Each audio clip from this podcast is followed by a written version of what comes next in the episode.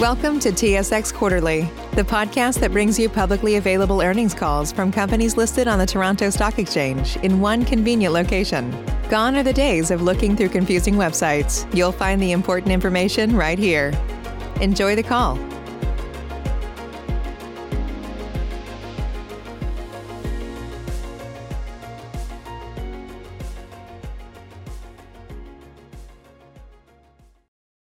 Morning, ladies and gentlemen. Welcome to VersaBank's second quarter fiscal 2021 financial results conference call.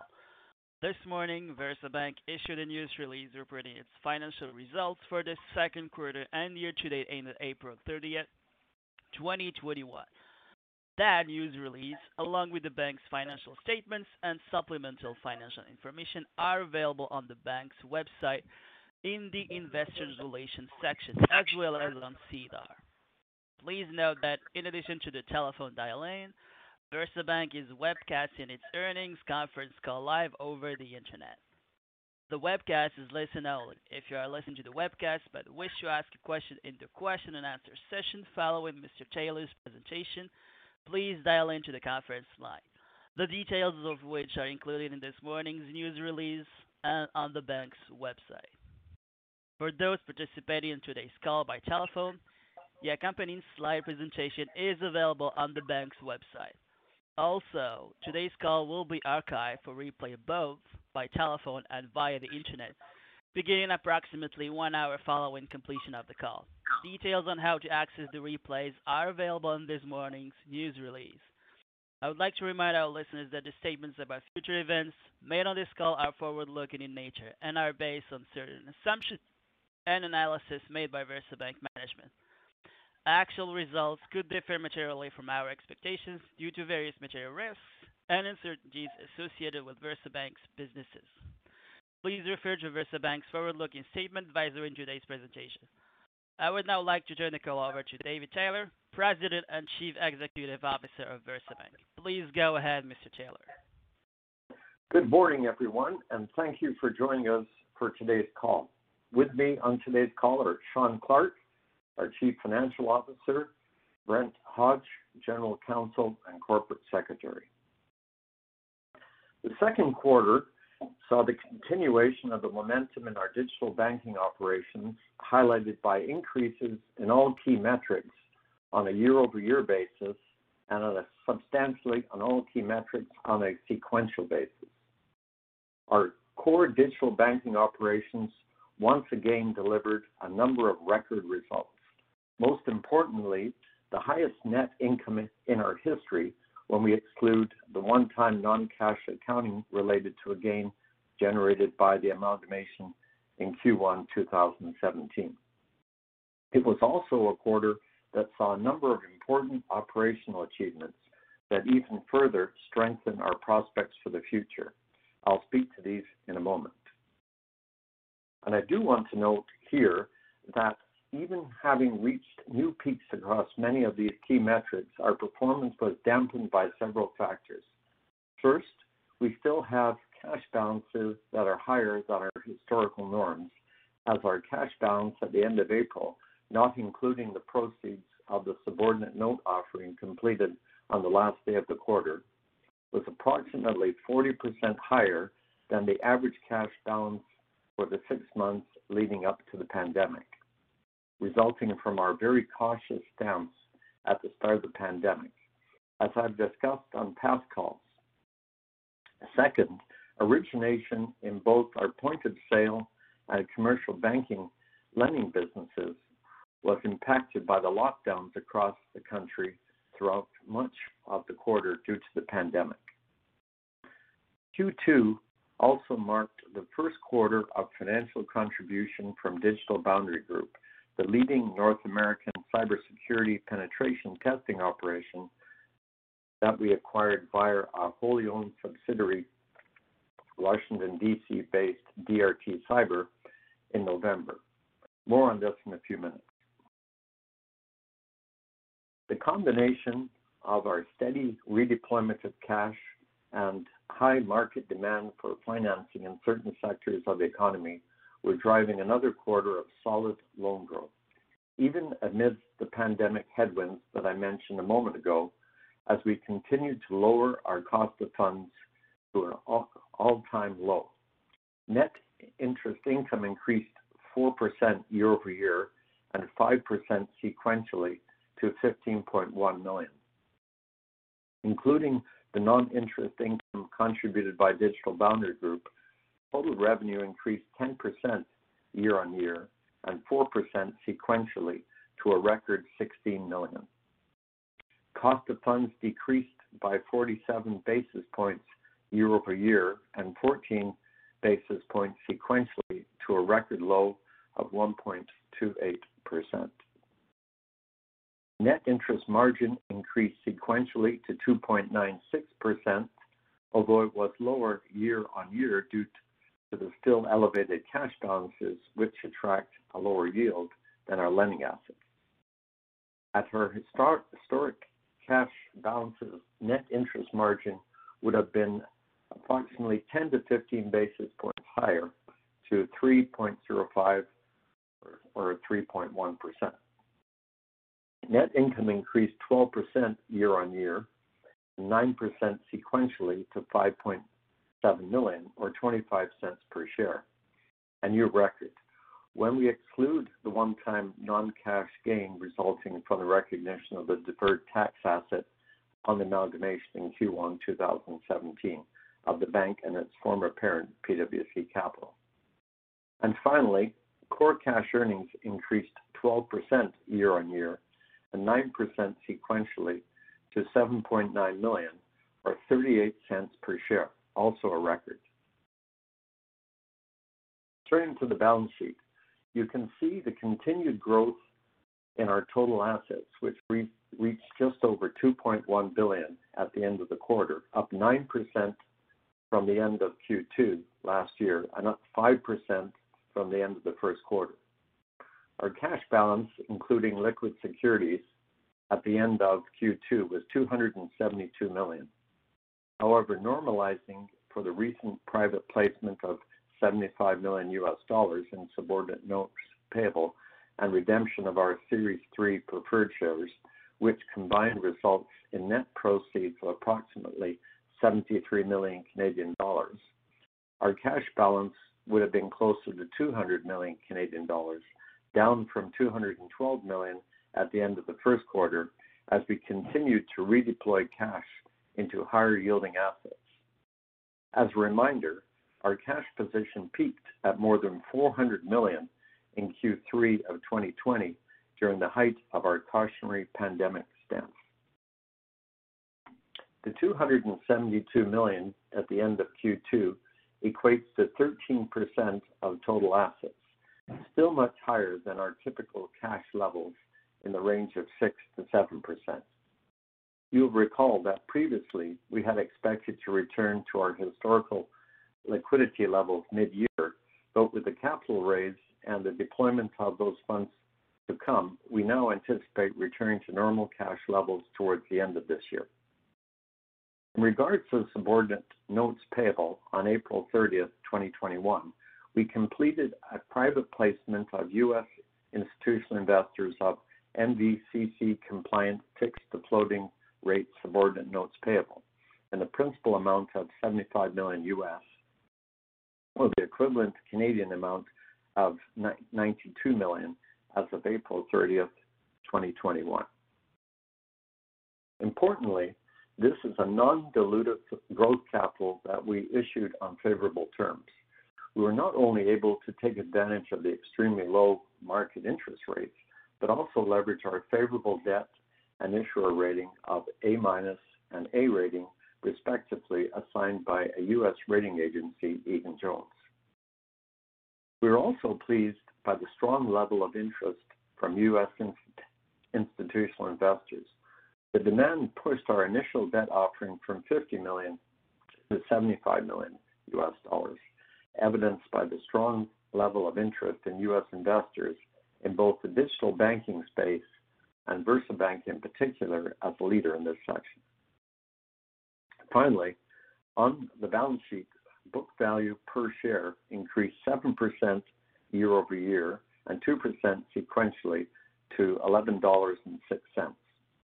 And Our CET1 was essentially unchanged from the end of Q1 at 12.52%, and our leverage ratio declined to 9% year-on-year and 8% sequentially to 10.46%, the result of the redemption of our preferred shares and our higher loan balances. The credit quality of our loan portfolio remains very strong as the low-risk nature of our model once again proved itself. For Q2, we recorded a recovery of credit loss provisions in the amount of 312,000, following a provision for credit losses in the amount of just 57,000 in Q1. As a result, the bank's PCL ratio for Q2 was -0.07% compared to a PCL ratio of 0.01% in Q1, and we continue to have no loans subject to deferrals and no loans in arrears. As I noted earlier, we saw yet another sequential decline in our cost of funds to yet another record low of 1.28%. As a reminder, this number is down from 1.88% in Q1 of 2020 and has been driven primarily by the continued expansion of our insolvency professional deposits, which currently pay 0% interest. The bulk of this growth has been driven by the onboarding of deposits from new customers we have acquired over the last year as we continue to extend our reach into the insolvency professional firms attracted to our high-value service offering. So While we expect to see continued growth from our existing customers going forward, it is more likely to be driven by the anticipated increase in bankruptcies government support payments are eventually curtailed. Our total loan portfolio increased 8% sequentially to a record high of 1.83 billion. Last quarter, I described that the bank was experiencing the highest loan growth in its history. Although we continue to experience overall sequential growth, as I mentioned earlier, new loan origination was impacted by the pandemic-related restrictions which temporarily affected both our commercial real estate lending and point-of-sale business, especially real estate lending, which contracted 3% sequentially, although it was still up 25% on a year-on-year basis, primarily as a result of the strong momentum prior to the reinstated pandemic restrictions, especially in Ontario. In addition to the pandemic impact, the small decline in Q1 was attributable to the deferral of two large commercial mortgages into Q3 and atypically large repayments that um, got into Q2. Point-of-sale increased 6% sequentially and was up 10% year-on-year. With a very strong Q1, loan growth for the first half of the year is up 11%, and we expect both portfolios to return to their healthy growth trajectories as the country reopens, permitting pre-lockdown levels of construction to resume. And The point-of-sale business benefits from both pent-up demand and summer season. And we remain confident in our loan growth potential this year. Although it now appears that we'll be more equally weighted among the front and back halves of the year with potential additional upside in the back half. Another important development during Q2 was the receipt of investment-grade credit rating from Egan-Jones Ratings Company, a U.S. nationally recognized statistical rating organization and U.S. National Association of Insurance Commissioners recognized credit rating provider. The bank received an issuer rating of A overall and A- rating on the $75 million subordinate notes issue.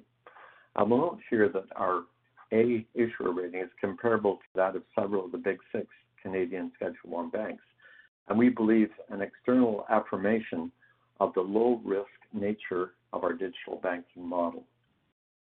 The importance of these ratings cannot be underestimated. They significantly expand our universe of depositors most importantly with U.S.-based financial institutions, and open up a new low-risk lending channel, providing the opportunity to further accelerate our growth by means that were not previously available to us. In addition, as we discussed earlier, our investment-grade rating for sub-debt provides us with new option for a significantly lower cost, non-dilutive, tax-efficient capital that was previously not available to us to fuel our growth. Moreover, these new ratings are especially valuable as we explore the potential to launch our innovative digital banking services in new geographic markets beyond Canada, where we see significant unmet needs similar to those that have driven the bank's strong growth and steady growth. Yet another highlight during the quarter was our announcement in February of our intention to launch a new highly encrypted digital deposit offering, VCAD. It is not only a natural evolution of our secure digital deposit-taking business, which we have been doing right throughout our history as the first digital financial institution, but more broadly, is a natural evolution of banking industry. Once again, we are at the leading edge of the banking revolution. We strongly believe that as a Schedule I chartered Canadian bank, it is incumbent upon us to provide the absolute highest level of security to our customers, and VCAD does this at an entirely new level with blockchain technology.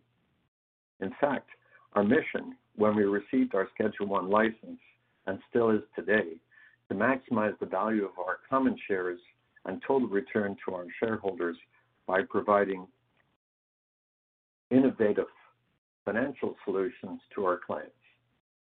There is no better example of this than VCAD.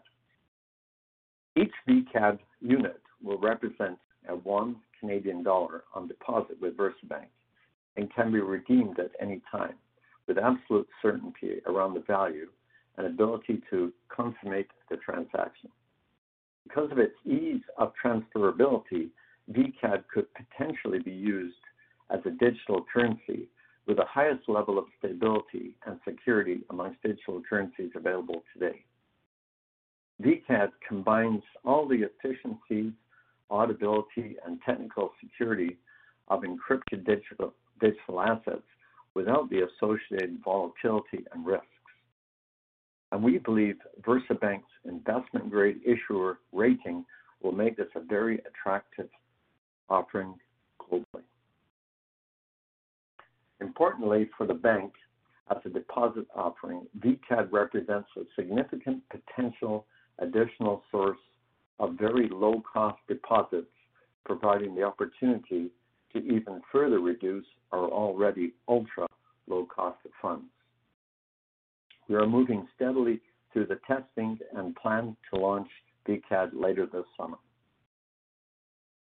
As our core digital banking operation delivered record results, the second quarter saw first full quarter of contribution from Digital Boundary Group, which we acquired last November through DRT Cyber. DBG has delivered more than 60% year-over-year growth in net income for the five-month period since its acquisition in November 2020, despite coming through their typically slower period seasonally, given that there is certain amount of testing that involves outdoor work and on-site work. We have also seen some deferral engagements to later in the year due to pandemic lockdown in many parts of Canada. We are now nearly six months with DBG as part of our cybersecurity business and are making steady progress in our strategy to capitalize on the significant business development opportunities from the combined teams as both business and government grapple with the increasing number of high-consequence cyberattacks that can be defended through regular penetration testing. During the quarter, DRT Cyber released new email privacy compliance platform, which we call Raven, as an external beta to a select group of customers prior to full market release. Raven is the first and only fully automated and integrated solution that provides complete compliance with all major global anti-spam legislation. Raven is an important component of DRT Cyber's business strategy, adding a privacy solution to its broader suite of cybersecurity solutions to be able to address this critical aspect of every organization's cybersecurity needs and provide governments and corporate organizations with a comprehensive suite of effective cybersecurity solutions. At the macro level, we have all just recently witnessed cybersecurity breach yet again in the United States, maybe globally with the hacking of Colonial Pipeline, which shut down the pipeline and very quickly resulted in gas shortages throughout eastern states. It is a stark reminder of how vulnerable many of our most important IT systems are and that no one is immune to such attacks in the absence of proper security. Those behind such attacks undertake them because they can, but they are preventable. DBG provides corporate and government clients with a suite of IT security assurance services and is one of the leading penetration testers. Very simply, they find the vulnerabilities in the IT system so that an organization can address them to prevent these types of breaches. In fact, a core component of DBG's client list are infrastructure assets, which include those of one of the U.S. preeminent investors. To conclude, our second quarter results were once again reflective of the earnings power and significant growth potential of our digital banking strategy, addressing unmet needs in banking through innovative solutions based on proprietary software platform through a highly efficient partner-based model. With the additional capital raised through the subordinate note offering in April, opportunities to continue to lower our cost of funds, our point of sale and commercial lending business poised to benefit from relaxation of pandemic-related restrictions and the launch of our instant mortgage offering on the horizon, our strong performance in the first half of 2021 positions VersaBank for an even better second half and a return to our track record of strong year-over-year growth in annual profitability. And with that, we'd like to open up the call to questions. Operator? Thank you. Ladies and gentlemen, we will now begin the question and answer session. Should you have any questions, please press star followed by one on your touchtone phone. You will hear a three-tone prompt acknowledging your request, and your questions will be polled in the order they are received. Should you wish to decline from the polling process, please press star followed by two. If you're using a speakerphone, please lift your handset before pressing any keys. One moment for your first question. Say goodbye to your credit card rewards. Greedy corporate mega stores, led by Walmart and Target, are pushing for a law in Congress to take away your hard earned cash back and travel points to line their pockets. The Durbin Marshall credit card bill would enact harmful credit card routing mandates that would end credit card rewards as we know it. If you love your credit card rewards, tell your lawmakers hands off my rewards. Tell them to oppose the Durbin Marshall credit card bill. Question comes from Cihan Tuncay with Stifel. Cihan, please go ahead. Oh, hey, everyone. Good morning. Um, congratulations on a pretty solid uh, quarter. Um, Dave, maybe just with respect to you know, your cash balance, lots of different growth opportunities, it sounds like organic and inorganic. Could you just talk about your capital deployment priorities after the sub-debt raise um, in the U.S.? Uh, maybe if we can start with that. Thanks, Cihan. Yes, um, cash balances are um, are uh, high for much higher than historic levels. And um, we we expect that um, we will be able to deploy uh, some of that excess cash uh, into the U.S. market. We are pursuing some new relationships in the U.S. market presently. And as a natural hedge to the uh, $75 million uh, that we have uh, on deposit with a major bank, it would be nice to um, to fund U.S. dollar receivables. So yeah, we're looking into the States um, for opportunities to grow. And in Canada, you know, there's a little bit of a dampening effect of the uh, recent lockdowns uh, in Ontario, both in the real estate uh, financing and the um, point of sale. Although traditionally, summer point of sale rebounds as folks are out buying cars and fixing up their homes, and I expect the real estate will rebound also. Thanks for that, Dave. Um, maybe just as a follow-up, um, if you talk about expanding into the U.S., um, it sounds like initially purchasing some U.S.-based receivables. How do you guys think about um, M&A opportunities in the U.S.? Does this debt raise position you for that, or is that maybe something a little bit further down the line? How should we think about uh, that? Well, eventually, I hope that our businesses expand to the point uh, in the U.S. that an acquisition of a really licensed bank would uh, would be appropriate. Uh, but it's probably a somewhat down the road. Um, it's early days in the um, in the expansion south of the border. Gotcha. Thanks. Um, and maybe just on on growth, loan growth, appreciating that, uh, you know, this the last couple of months, Ontario lockdown dampening on on construction activity. Despite that, we're still able to put up a pretty solid quarter of results and loan growth. Um, how do you think about, you know, the potential for loan growth in the back half of the year versus the first half of the year? Order of magnitude, um, any any help you can give us um, with targeting that would be helpful. Yeah. I expect the second half to uh, exceed the first half by uh, quite a margin. Uh, all the positive things are uh, seasonality. The summer uh, it's better for construction, it's better for home purchasing, better for improvements. Uh, so the summer in itself, and then hopefully um, hopefully the impact of the most recent lockdown in Ontario is over. So the second half should should be a good bit better than than the first half. Okay. And then maybe just um, an update on on Instant Mortgage. You said ready to launch um in the uh in the summertime here. Um, anything you can tell us about how many partnerships you have on the funding side for that? Um, and any kind of additional information, if you can provide, uh, would be helpful as well, just on how the rollout's going and that kind of stuff.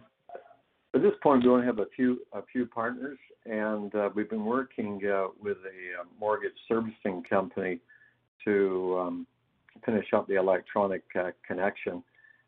So I, I would look for Instant Mortgage to go live um, probably in about three weeks to a month. Um, and then that of course opens up for us an entirely new channel of low risk-weighted um, mortgages that up until uh, the launch of Instant Mortgage, we we haven't had access to. We we don't um, utilize retail uh, mortgage brokers. Uh, so, this is a new way to go directly after that that business through the um, point-of-sale partners. Okay. And then just one last one for me, if I could. Um, maybe just an update on on the VCAD rollout. Sounds like that's, Um, you know, progressing nicely as well. Anything on the partnership side? Any updates on the regulatory side? Um, just any more uh, color um, on what the potential could be there and how you guys are positioning yourselves, that would be great. Well, the uh, internal testing is going uh, very well with VCAD. We'll probably uh, be able to complete that in the next uh, 45 days or so. Um, with respect to the regulatory regime that we operate in, uh, as I think you know, our mission statement is that we got our charter for our bank charter was to provide innovative financial solutions. And that in itself attracts a lot of regulatory attention, as it should. Uh, so we're we're working with our regulators, fielding uh, their questions. Um, but in the final analysis, uh, we've been taking uh, digital deposits since uh, we started the the financial institution in 1993. VCAD just represents an enhancement to those digital deposit receipts, and that it employs blockchain technology, which of course is highly encrypted and takes the level of security, I think, to a much higher, uh, better level. Um, so in itself, just on those aspects, uh, VCAD is, a, is a, I think, a significant improvement over how FIs are receiving their data now. Um, but it comes with the added advantage that it, it enables the deposit receipt to be uh, easily transferable. And that aspect of course, um, likely mean the VCAD can be used as a, as a payment vehicle. And um, uh, from a bank's perspective, if you have if you have a deposit that has another feature to it, uh, you can probably get away with paying less interest, and it'll probably be a lot more sticky uh, vis-a-vis, say, the traditional high-rate daily interest savings account, which is you know, generally uh, people just deposit with the bank to get the high rate of interest. VCAD has another another utility to it that um, will likely make it, uh, it more attractive. Uh, uh, so uh, testing wise, it's going very well, and uh, and we are continuing to work with the various regulators and answering their questions uh, as we as we do in the over the years. Every time we come up with something innovative and new, it, it, it, it, it creates all kinds of curiosity. Appreciate uh, the color there, Dave. I'll pass it on from here. Thanks very much, and um, great job on a good quarter, guys. Well, thank you, Cham. Thank you. Ladies and gentlemen, as a reminder, should you have any questions, please press star one. We have a following question from Craig McDonald with Loudwork Research. Craig, please go ahead. Thank you. Uh, and good morning, guys. Congrats on the quarter. Uh, David, I'm curious, just a bit of a follow-on question on the VCAD product. You do a good job describing this as, in fact, being a digital deposit. Uh, and clearly there there's going to be some interest from the regulators. Could you define in some way where you are, you think, with the relationship with the regulator on this product itself? Are you kind of in the middle of the regulator wrapping its head around slash feeling comfortable with it? Are you closer to the end? Um, maybe just give us a sense of, what that sort of regulatory, I don't want to call it risk, but relationship is in, terms of their ability to get comfortable with it. Uh, Greg, I'd, say we're in the middle. it, is, um, one respect, I was saying earlier, it's almost the same as the digital deposits that we've raised since 1993, and that that was that was a revolutionary change in the industry when we uh, we started employing telephone modems and uh, digital transfer of data. Um, but that's that now is the standard in the industry. Um, all small FIs uh, use a, a CANNEX system to uh, receive their deposit information uh, digitally. So VCAD, uh, in from that respect, looks just like the digital deposit receipts we presently have except the data feed would come through the blockchain, be highly encrypted, and um, we think uh, a step a step better than the existing systems.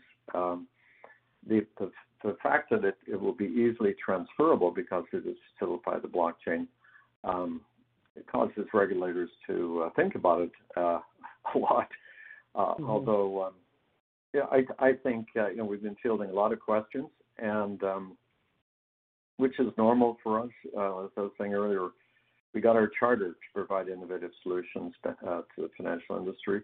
Uh, the government of Canada wants consumers to have have choice and and wants to to encourage innovation in the, in in our sector. so um, you know we we're happy to as we have done in the past for every other product we've come out with. Um, happy to uh, field the questions and uh, and hopefully the regulators um, understand that this is a, like a, step a step better than the existing system, and um, and it's another first for Canada uh, in the in the in the banking industry.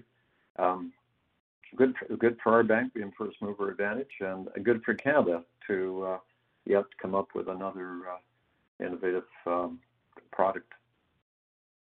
Great, great. And, and on the commercial side, I mean, the question was asked earlier, but maybe there's some more comments to be made.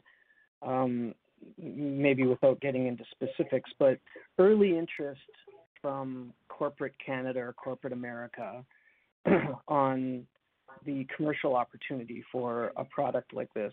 I have to think that a lot of companies are looking at the volatility in Bitcoin and, and really kind of questioning the potential to be using that medium for payments or any other commercial application. What what kind of interest are you getting from corporate Canada on this, and and maybe get a, give us a sense of that? Well, we're we're getting a lot of interest from the biggest uh, payment companies in the world. Uh, mm-hmm.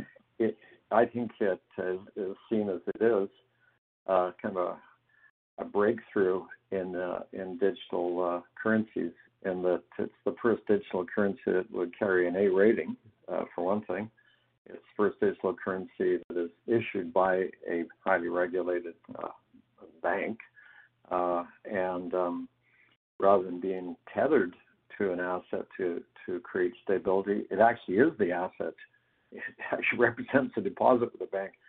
So it, I think it's a huge a huge breakthrough in uh, virtual currencies, and uh, I think it'll be an ideal payment vehicle, and that has been recognized almost instantly by uh, payment people in, the world uh, since we announced it uh, that this uh, it makes all the other tethered currencies and digital currencies somewhat obsolete. Okay, that's helpful. And then the last question I have is just on DRT. You mentioned the Colonial pipe, Pipeline hack. Clearly, security overall remains front and center in headlines. That's got to be front and center with corporations out there. Um, launched a new privacy product. That's an important product in, terms of major themes these days. Where do we stand on the suite of products overall for DRT, and, just maybe a, a general update on that company? That'd be helpful. Thanks. Well, uh, DRT has developed a lot of in-house uh, products. One being Raven that we just uh, spoke about. Um, we're we're still in the uh, integration with DBG and um, stage where we're uh, uh, sort of not quite ready yet to go hard hard at the market with the new products, but we we have been um, we have been introducing uh, other other products we've developed uh, to DBG's customers and and to uh, other other entities in the United States and uh, particularly the United States and some in Canada. So it's it's still early days uh, with the full integration of DRTC with with DBG, uh, but um, we're uh, you know we think the market is is demanding kind of um, the kind of state of the art uh, cybersecurity that DRT ha- has to offer. And and then just context on growth. I mean that that business is still growing independently. These two, as you're integrating, are still growing at double-digit rates. Any reason to think that that outlook is is changing in any way? It should it should grow faster than that. It, uh, DBG, based on its unaudited financial statements um, from the same period last year. Uh, it's up about 60% this year, uh, and this is going into its um, its growth season. Uh, in that um, a lot of the penetration penetration testing is actually done physically, and has been deferred somewhat by the by the lockdown and also by the, the winter. Um, so it, you know, 60% growth is is basically what it's doing now, but it should be way way more than that. Okay, thanks. I'll leave it. I'll leave the rest of questions for others. Thanks, David. Thank you. Thanks, Greg. Thank you. Your next question comes from Trevor Reynolds with Acumen Capital. Trevor, Trevor, please go ahead. Hey guys. Um, just wondering if you can touch a little further on the uh, expansion opportunities that you're seeing in the U.S. and whether it's a risk having that uh, U.S. currency right now, um, given where uh, rates have uh, gone. Uh, yeah, Trevor, good question. Um, we, yeah, as I think everybody knows, having a look at our model over the years, we're somewhat risk averse and don't like taking Uh, any additional risk, uh, particularly currency risk. So the entire proceeds of the uh, U.S. dollar raise is sitting in U.S. dollars in a Canadian bank account. Uh, so we're naturally hedged from that respect. We're hoping that we can deploy at least that amount fairly soon into U.S. dollar receivables, again, naturally hedging, but affording us a much higher yield than we're presently uh, presently uh, getting as a cash deposit. Um, we think there's a huge opportunity in the United States for our point-of-sale program, um, but it's early days. Uh, you know, we're um, we're working on a couple of beachhead transactions presently, and thereafter, we'll hope to expand our our product offering in a few states that seem close by and uh, and um, easy to access. Perfect. And then can you touch a little bit more just on that, uh, your cash position and and uh, you did kind of mention that you expect to be at normalized, uh, you know, levels at the end of the year.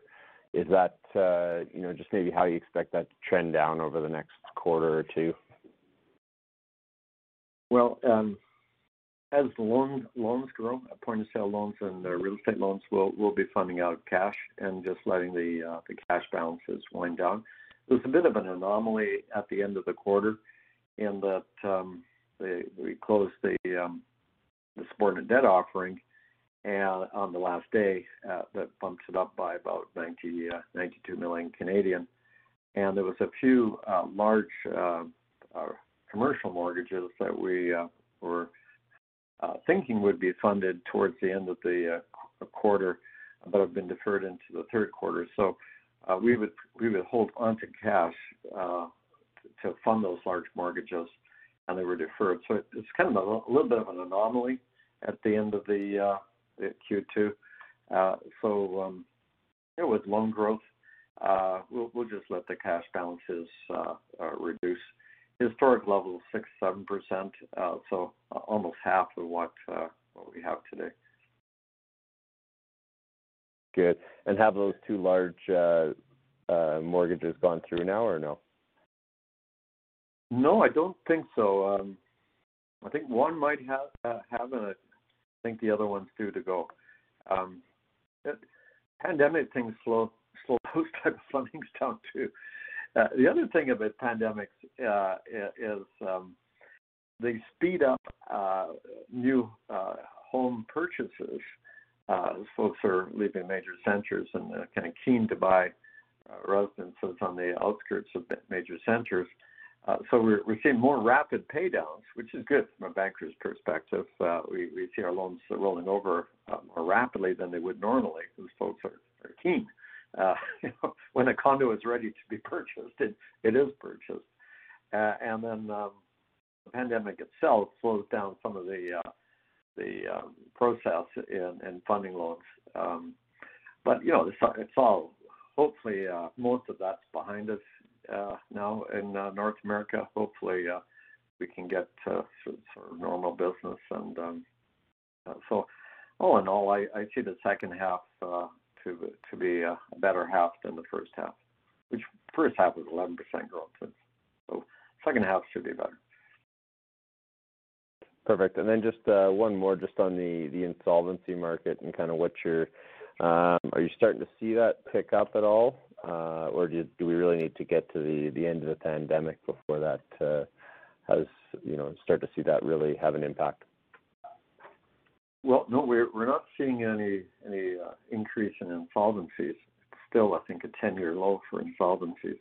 But the balances are still growing in that the firms that adopted our our software package are still uh, transitioning their their accounts over to us. So uh, the the balances in our insolvency uh, portfolio um, of deposits is still going straight up in a straight line, uh, which is uh, very nice. Uh, but I, I expect it to to swing up uh, uh, when the um, when the support payments uh, finally are ended. Uh, in that, uh, you know, unfortunately, there's a lot of a lot of businesses and, and people have been living on the edge uh, that uh, support payments have uh, kept them out of insolvency. Great. That's uh, that answers my questions. I'll hand the line back. Thank you. Thanks, Trevor. Thank you. Ladies and gentlemen, as a reminder, should you have any questions, please press star one. It appears we have a following question from Shihan Tunkey with Stifel. Shihan, please go ahead. Yeah, guys, thanks. Just a couple of quick um, modeling related questions, if you don't mind. Um, with respect to all the different initiatives you have going on, um, just wondering what we should expect for that efficiency ratio line relative to, you know, the back half of the year versus the first half of the year? Any color you can give us on that front uh, would be helpful as well. Uh, the efficiency ratio should improve in the uh, second half, in that um, Digital Boundary Group is moving into its most profitable part of the year, and um, you know provides a fair amount of revenue. Um, the other, uh, with the net interest income from the loan growth, uh, will help too. There isn't much in terms of fixed cost increase. So, the back half, the efficiency ratio should drop below 0.50. Um, I think April 30th number was 48 cents. So, it should, you know, ideally, it's, you know, with a uh, with the loan growth, it should be getting into, uh, should keep on going down to around 30, but that'll take a number of years. Thanks, Dave. And then just another one, um, with respect to reserving. Looks like there was so there was a release this quarter consistent with basically any bank in North America. How should we think about uh, potential reserve releases going forward? I know that you've generally been um, from a reserving perspective, it's never been a very large line item, but um, you know, how can we uh, should we expect any more variability in that line as well going forward? Well, you probably a little bit more to go. Um, our portfolio, of course, um, stands up very well. Uh, you know, with no deferrals and no loans, even in arrears at the end of uh, the quarter, it doesn't generally speaking, doesn't attract very very large reserves. So there's probably a little bit more to go. But as you say, in our case, reserves are a very small number to start with. Um, the way we're structured, um, so they're not big numbers, but there's probably a little more to go. Appreciate that. And just one last question, again, a modeling perspective on your funding costs, excluding the impact of the sub debt issue in the U.S. Um, how can we think about that going forward as well? I think it was around um, interest on deposits was average about just over 1.5% cost of funds. Um, is that potentially going lower, higher for the back half of the year? Any color you can give us on that would be helpful too. Well, excluding the impact of the uh, subordinate debt, which is about a 20 basis point increase, it should keep going down. Overall, the quarter was 1.28%, and uh, the uh, insolvency deposits are still building nicely. Uh, and you know, it very well could be that they'll spike when when CERB payments and such come to an end. So you can still look forward to a decrease in our cost funds, um, excluding the 20 basis point impact of the of the sub-debt. Thanks very much. That's it for me. All righty. Well, Chad, thank you very much for those questions. And uh, are there any more questions? There are no further questions at this time. Mr. Taylor, you may proceed. All righty. Well, I'd like to thank everybody for joining us today, and I look forward to speaking you, to you uh, at the time of uh, our next uh, quarterly call. Um, if you have any uh, any questions that come to mind uh, later on, don't hesitate to send me an email. I would ha- happy to uh, field the questions. Again, thank you very much for your interest. Have a good day. Ladies and gentlemen, this concludes your conference call for today. We thank you for participating and ask that you please disconnect your line. Say goodbye to your credit card rewards. Greedy corporate mega stores, led by Walmart and Target, are pushing for a law in Congress to take away your hard earned cash back and travel points to line their pockets. The Durbin Marshall credit card bill would enact harmful credit card routing mandates that would end credit card rewards as we know it. If you love your credit card rewards, tell your lawmakers hands off my rewards. Tell them to oppose the Durbin Marshall credit card bill.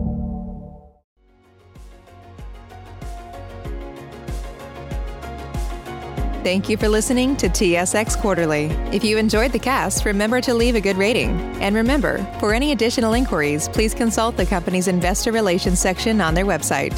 See you next time.